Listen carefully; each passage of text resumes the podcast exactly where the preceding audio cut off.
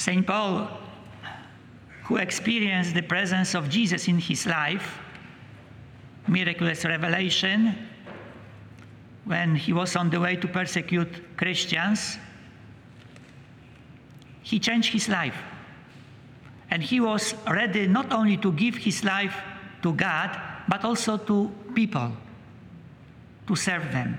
And he said in his first letter to the Corinthians, Although I am free in regard to all, I have made myself a slave to all, so as to win over as many as possible. He said that he made himself a slave in order to bring as many as possible people to God. I'm sure that Jesus Christ now is waiting for so many people being far away from Him.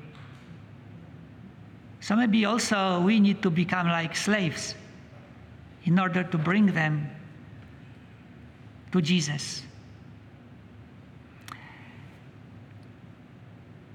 And today we commemorate St. Peter Claver. He was really a slave. He was free. But he gave himself to the slaves. He was born in Spain, 15 AD. Uh, he was born in a prosperous family. They had a farm. And when he was studying at the university in Barcelona, he wrote in his notebook I must dedicate myself to the service of God until death, on the understanding that I am like a slave. So uh, God gave him already this inspiration to follow Jesus, to evangelize, to bring as many as possible people to God at the price of becoming like a slave. When he was 20 years old, he entered the Jesuits in Spain. And uh, it was very providential because one of the Jesuits' brothers was very holy. His name was Alphonsus Rodriguez. And later he will become a saint. So he was a brother, a porter, and he had a gift of prophecy. So when St. Peter Claver talked to this brother, uh, Alphonsus, the brother inspired Peter to go to the missions, to become a missionary, and to go to the Spanish colonies. And uh, when he was, St. Peter, 30 years old, he was sent to Cartagena in Colombia. So he offered his whole life in the mission in Colombia. And when he was 36 years old, he was ordained a priest. And uh, by this time, uh, the slave trade had been established in the Americas for about a century. So there were so many slaves being traded, brought from Africa to Americas. And in order to work, to work and to serve as slaves. And uh, about 10,000 slaves were delivered just to Colombia, to Cartagena, the city, every year. And uh, about one third of the slaves died while being uh, on the ship traveling to America.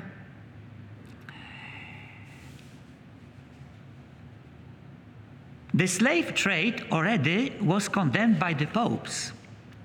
For example, Pope Paul III in 1500s already condemned slavery. And next century, 1600s, Pope Urban VIII also had issued a papal decree prohibiting slavery. But in spite of this, the slavery was uh, widely spread, very popular. And St. Peter, when he was already in Colombia, was already ordained priest, he was uh, so sad seeing these slaves and the ships crowded with slaves. And they were in such a poor condition. And they were naked and hungry. Many of them were sick, exhausted. So uh, he decided to serve to them. When the ship arrived from Africa to Colombia, he was boarding the ship. And he was first looking for those uh, uh, sick, the weakest, the most neglected.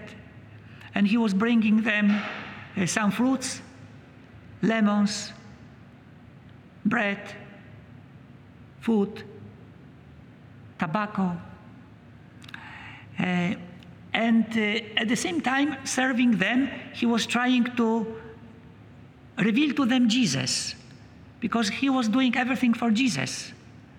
And uh, he was using some uh, interpreters, those who knew the language of Africans, that they could translate his words. And also, he was using the images, the pictures, because even if he couldn't speak, he could show them the picture of Jesus or the cross and to trying to uh, help them to get in touch with Jesus, even, even in this simple way. He vowed to be the slave of the blacks forever. He saw that it's already, it was his mission. He was obliged to dedicate his whole life to the service of the black slaves. And during his 40 years of ministry, he personally catechized and baptized about 300,000 slaves. Like big city. When uh, the slaves were already working in Colombia, so he visited them, going to the farms, plantations, and also teaching them, catechizing them, speaking more about our faith, about the gospel, giving sacraments, hearing confessions. And uh, when he was visiting the slaves working, he, uh, he didn't want to stay with uh, landlords, the owners of the plantations. He preferred to stay with the slaves in their accommodation. Very simple. But he preached the gospel to all, not only to the slaves, to the owners also of the slaves.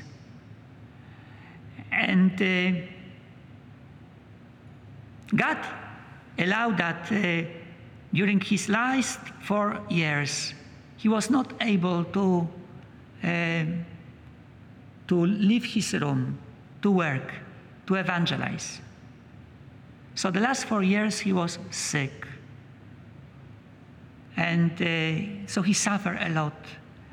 And uh, so his superior, Jesuit superior, asked uh, one man to take care of him. And the, the man was a former slave. And uh, so St. Peter very often was forgotten, neglected, physically abused, even starved having not enough food. But he never complained. And he accepted everything as a just punishment for his sins. He was so humble. You see, uh, Sometimes uh, God allows uh, some illnesses and some neglections to happen that we may sometimes maybe feel being lonely, uh, not taken care of enough. So many people have this experience. So it is also opportunity to turn to the mercy of God. Like St. Peter, not complaining, but asking God, offering everything for my sins, for the sins of others, and asking for his mercy. Finally, St. Peter Claver died on September 8. Yesterday, the birthday of the Blessed Virgin Mary. Uh, it was the year 1654. So he was 74 years old. And he was canonized by Pope Leon XIII in 1888. He was canonized together with his Jesuit brother, Alphonsus Rodriguez. And Pope Leon XIII said, No life except the life of Christ has moved me so deeply as that of Peter Claver. St. Peter Claver became the patron saint of slaves, the Rep- Republic of Colombia, and Ministry of African Americans, and of the black uh, people.